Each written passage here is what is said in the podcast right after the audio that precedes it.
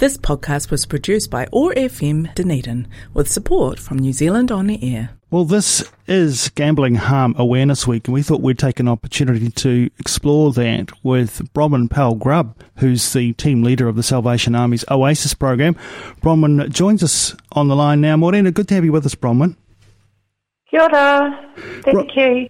Now, Bronwyn, um, let's uh, let's just acknowledge how things have been. Of course, you would have come into the, all the planning for, for Gambling Harm Awareness Week with the hope that uh, you could have, across the country, I suppose, acknowledged this with some programs and things that would have been bringing people together. We found ourselves in a lockdown situation effectively. What has that meant in terms of the way you've uh, rolled out your plans for Gambling Harm Awareness Week? Well, what we've done at Oasis is we have um, made a Awareness Week program on our Facebook page, and that's the Salvation Army Oasis. And what we've done is we have created a competition, the first 100 people to enter the competition with um, something weaving your way to well-being as our story. Um, they will get a prize a, a, a, giveaway bag, not a prize, a giveaway bag. And then um, we go through some people's contributions and we have got some very exciting giveaway things for their contributions on how people weave their way to well-being. So we've got online online um, present, uh, you know, place for this this year. So that was a very good thing, and that's through our Facebook page and our website, Oasis salvationarmy.org.nz. Gosh, I'm sounding like an advertisement, aren't I? But that's how it works. So, this year at the moment. What have you been asking people to contribute to that um, to that online um, event? I, I, that's not my complete key thing. So I think you complete complete pictures, what you're doing, how you're doing it, how you're trying to keep well, well-being. Yeah. It's uh, an interesting time to. So be... it's on the Whare Tapa Whā um, site, uh, a way of being, looking after all specifics of yourself. Okay. So, you know, here we are, we find ourselves at a time when uh, people are necessarily restricted in the most part or have been to, to their homes, to their bubbles. And, you know, I'm, I'm interested in your thoughts on. Uh, on what the impacts of that are for some, for those who have, uh, um, you know, gambling issues, uh, is a period of lockdown or a period of, um, I guess, you know, uh, stress around lockdown or, or uncertainty around employment and so forth. Are those um, potentially um, moments where they might be at further risk? Yes. Well, I'll just say that last year, last time the we got we had a little bit of information. We collected some information just that's not widely known um, because it has, it has a, the Sky City um, has a had last year in lockdown increased, I don't know what, from, from to 48,000 registered people to do online gam- gam- gambling, and that was from they started an online service. So pe- people um, increased, and that affects males mostly 20 to 30 years of age and um, working between 5 to 10, doing it between 5 to 10 p.m. Wednesday to Sunday. So it's increased the online gambling, it's increased the um, this is just from last year. From 2019, it was only five percent of problem gamblers were online, and now it's 30 percent. So the isolation has increased the online gambling, and it's more secretive because you can't go out, and people are out in their garden doing it. They're, they're at home doing it. It's a good escape for the, their coping mechanisms at the moment yeah, not a good escape, an escape for them. That's how they see it. And I guess online gambling services, I mean, there's been a proliferation of those anyway, right? So it's just compounding on um, an issue that must be of great concern for those who are working to help people with gambling issues. It certainly is because we can't um, monitor it. Um, because there's how can you monitor overseas websites? How can you monitor um, the money spent? How can you monitor other things? So we don't, and we have no legislation. The Department of Internal Affairs has no legislation to help support this at present.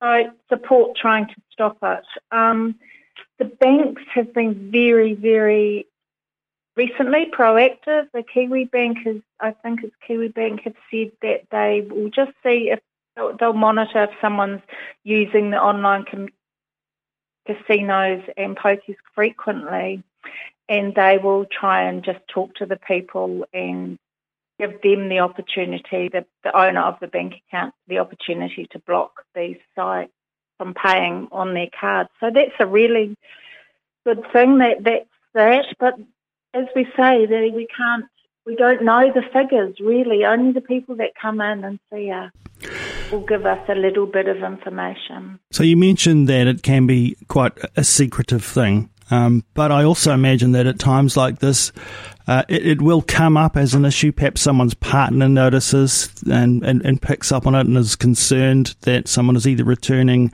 to unhealthy gambling practices or maybe even doing it for the first time.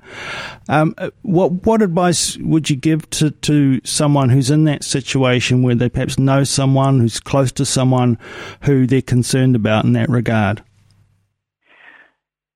There is two ways of doing something about it. You can mention it, but a person who's gambling doesn't want to hear.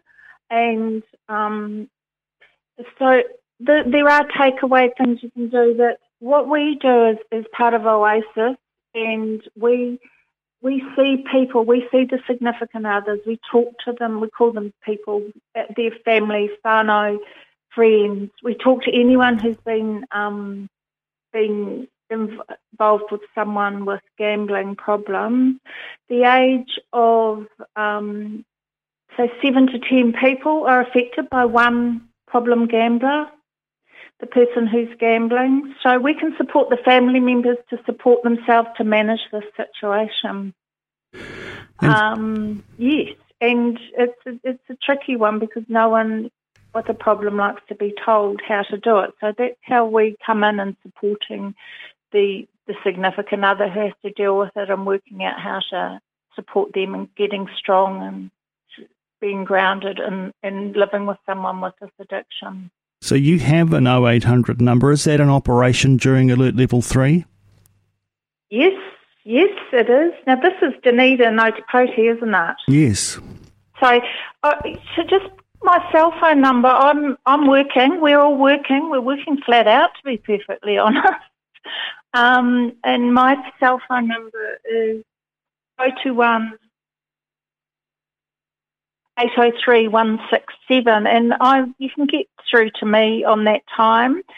There is um, our website that you can do, um, put do a referral talk on that, or leave me a message and I can get back to you, either in any way possible. Website yeah. is oasis.salvationarmy.org.nz. Let's talk a little yeah. bit uh, about the Oasis program and, and, and putting aside perhaps the current situation that we find ourselves in.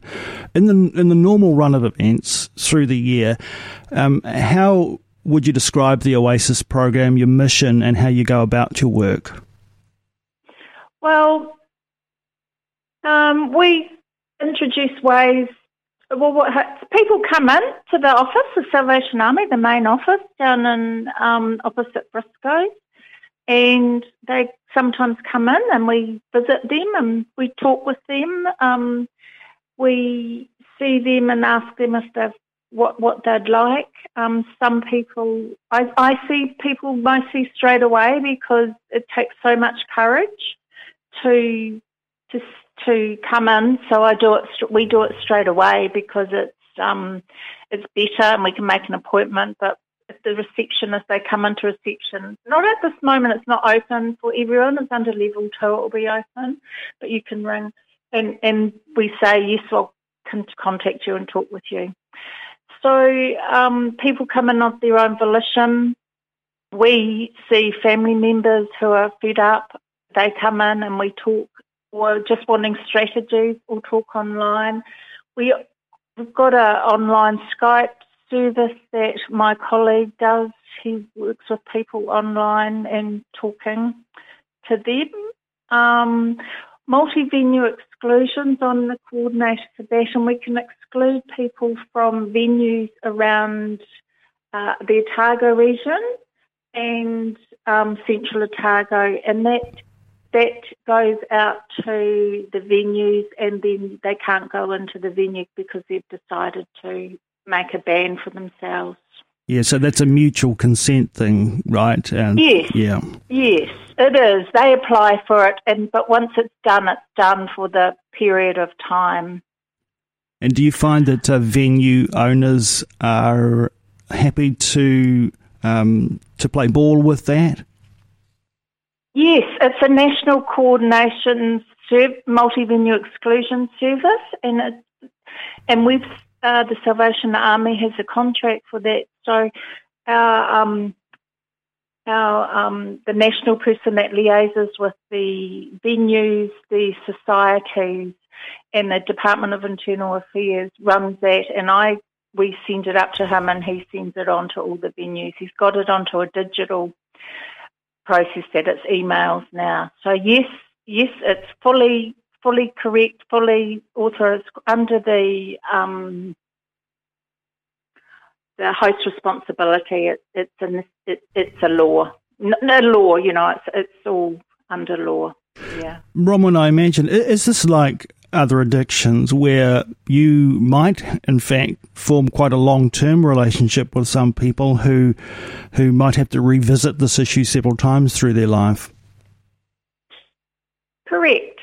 Absolutely correct. Um, I'm very lucky at Oasis because we can we see people and then we get them over the they they they get themselves together with us over the part of gambling, but sometimes you've still got the same way of thinking and being. Um, and we can I, we just support people how they need to be. Some people stay for a long time. Some people just have a few sessions.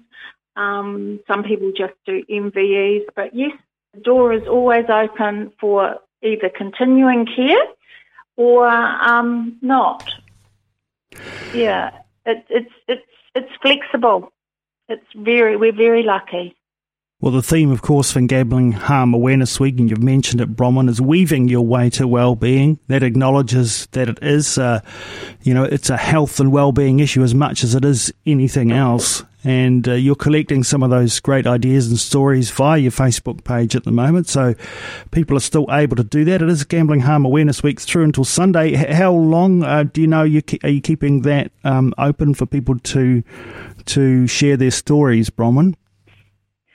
Um, it, it finishes on Monday, but I'm sure we'll keep it open. We're pretty flexible, you know. There's no harm in managing other things, but um, I haven't. This is a national led thing, so I haven't discussed if we're going to extend it or not. Um, from from the Sunday, there was um, quite a few people uh, wanting their goodie bags already. I think it was up to 87, I think, yesterday. Fantastic. So I don't know how many today. So get on the line and have a look. And we will always want your contributions. We always want your contributions and, and, your support. And then that links to our website.